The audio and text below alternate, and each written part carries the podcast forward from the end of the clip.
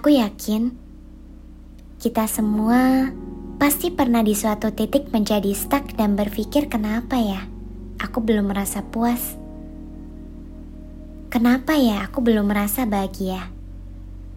Dan malah bingung. Sebenarnya ini kenyataan atau ini perspektifku saja ya? Jadi, makna bahagia itu apa sih? Hari ini, aku akan menemanimu untuk belajar makna bahagia yang sesungguhnya. Oh ya, sebelumnya kalian apa kabar? Dan hai listeners, kalau kamu baru terkoneksi denganku, aku Lara Zahra dari From to By Us yang akan nemenin kamu selama beberapa menit ke depan. Ketika kita sama-sama bertanya apa itu kebahagiaan, maka ini adalah keadaan emosional yang ditandai dengan perasaan senang, puas, dan terpenuhi. Dari sini, ada kata kunci yang perlu kita garis bawahi. Ya, keadaan emosional. Meskipun mungkin banyak orang yang beranggapan kalau cukup dari segi materi atau kecukupan harta itu bisa memicu bahagia, namun sebenarnya di realita hidup itu mungkin berpengaruh, tapi nggak banyak kok. Karena justru kondisi emosi kita lah yang menentukan kita bahagia atau tidak. Nah, jadi kita bisa lihat bahwa melandaskan kebahagiaan kita, padahal di luar dari diri kita sendiri, Menurutku itu kurang tepat. Karena ketika kondisi jiwa kita, kondisi emosi kita itu sudah bahagia, bahkan tanpa didukung oleh materi yang berlebihan, kita sesungguhnya sudah bisa hidup yang dipeluk oleh rasa kepuasan dan bahagia. Tapi kalau dari diri kita malah merasa tidak bahagia, ini sebabnya juga akan banyak dan biasanya dipicu dari diri kita sendiri. Tentu saja ada faktor dari luar yang membuat hidup kita tidak bahagia. Misalnya ketika seseorang punya kekurangan untuk memenuhi kebutuhan pokoknya. Ia lapar dan bingung. Sehingga ia mengalami ketidakbahagiaan. Namun, Sering kita jumpai seseorang yang sudah tercukupi kebutuhan pokoknya, tapi ia pun masih merasa tetap belum bahagia. Ini kemungkinan disebabkan oleh faktor-faktor tidak mendasar dari dalam diri. Jadi, maksudnya ada kondisi dalam diri kita yang menyebabkan tidak bahagia karena ada pemikiran perilaku, atau kebiasaan yang membuat kita merasa kurang bahagia. Pertama, perasaan untuk selalu ingin sempurna. Padahal secara realistis kita sama-sama tahu bahwa tidak ada manusia yang sempurna tentunya.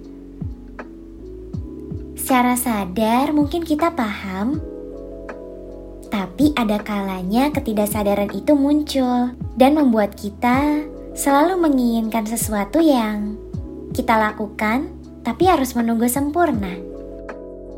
Karena menjadi seseorang yang perfeksionis cenderung menjadi ketinggalan peluang. Kita menjadi menunggu peluang untuk harus benar-benar sempurna. Dan ketika sebuah kesempatan datang yang sifatnya sekejap, kita menjadi kurang cepat untuk menyambut. Dan biasanya ini rentan menyebabkan kondisi depresi. Karena beranggapan juga bahwa apa yang sudah dilakukan dan sebaik apa pun sudah berusaha, merasa belum mencapai standar yang sempurna yang ia inginkan. Padahal secara objektif, apa yang dilakukan itu sebenarnya sudah baik. Tapi karena kebiasaan kita yang selalu ingin sempurna, hal itu malah membentuk depresi atau menjadi sebuah kecewa. Suatu kondisi yang sebenarnya disebabkan dari internal oleh diri kita sendiri. Kalau sudah seperti ini, ada dua pertanyaan yang harus kita tanyakan pada diri kita. Apakah hidup itu harus sempurna sebelum kita bahagia? Apakah kita harus mendapatkan hasil yang sempurna untuk bisa bahagia? Nah, sebetulnya jawabannya tidak. Tapi, ketika kita cenderung menjawab iya, maka mungkin kita harus mulai menurunkan ekspektasi kita. Karena dalam hidup memiliki banyak sekali kejadian. Banyak kondisi yang tidak selamanya itu sesuai dengan apa yang kita inginkan. Jadi, ketika kita siap menerima hidup dengan ketidaksempurnaan, maka kita pun akan lebih bisa menerima kondisi-kondisi yang tidak sesuai dengan keinginan. Kemudian, kebiasaan yang perlu kita ubah seiring waktu agar menjadi bahagia adalah untuk berhenti terjebak di masa lalu dan masa depan. Terjebak di masa lalu itu artinya masih selalu menyesali suatu kejadian yang tidak menyenangkan ketika itu. Nah, jadi ketika kita mengalami suatu kondisi yang tidak menyenangkan atau kehilangan sesuatu, atau mungkin kehilangan seseorang, kita itu cenderung mengenang peristiwa itu. Kita sulit untuk melupakan apa yang sudah terjadi pada diri kita. Padahal sebenarnya itu sudah berlalu. Sudah terjadi yang terpenting adalah yang sedang kita jalani saat ini. Sekarang, kita fokus di masa ini dan jalani sepenuhnya pada apa yang kita lakukan saat ini. Ketika kita melakukan apa pun, hal sekecil apa pun itu, fokuslah.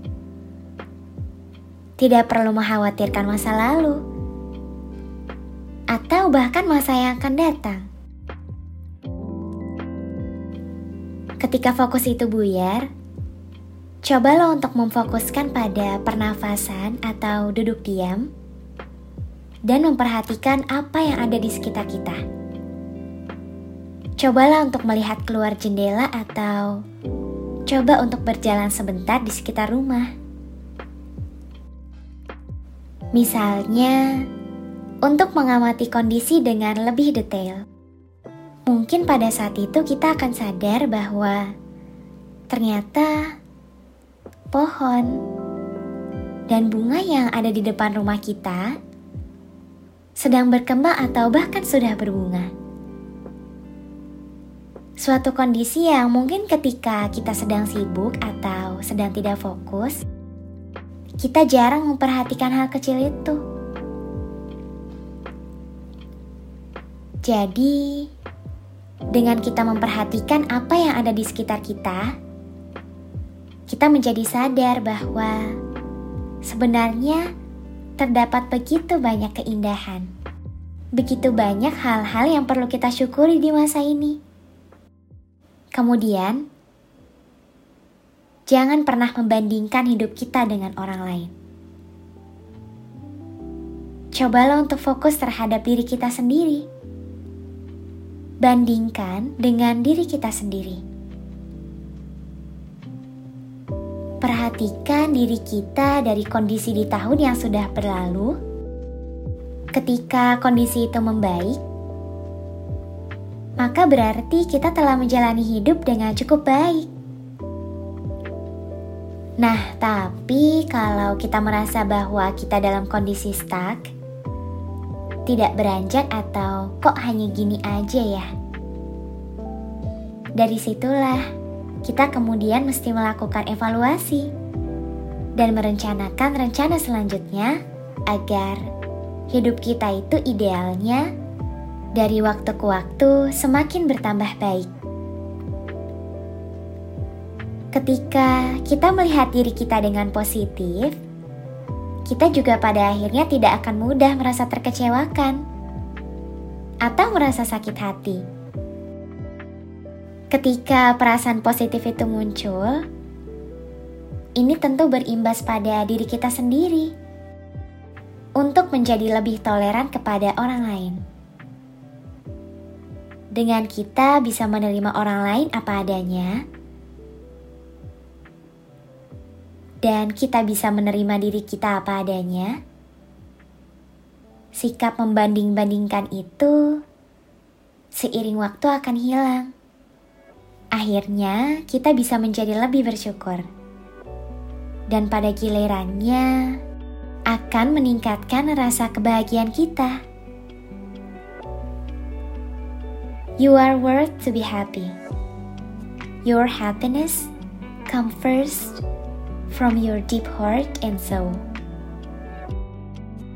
Terima kasih ya. Kamu sudah berjuang sejauh ini listeners. Sampai jumpa di episode selanjutnya.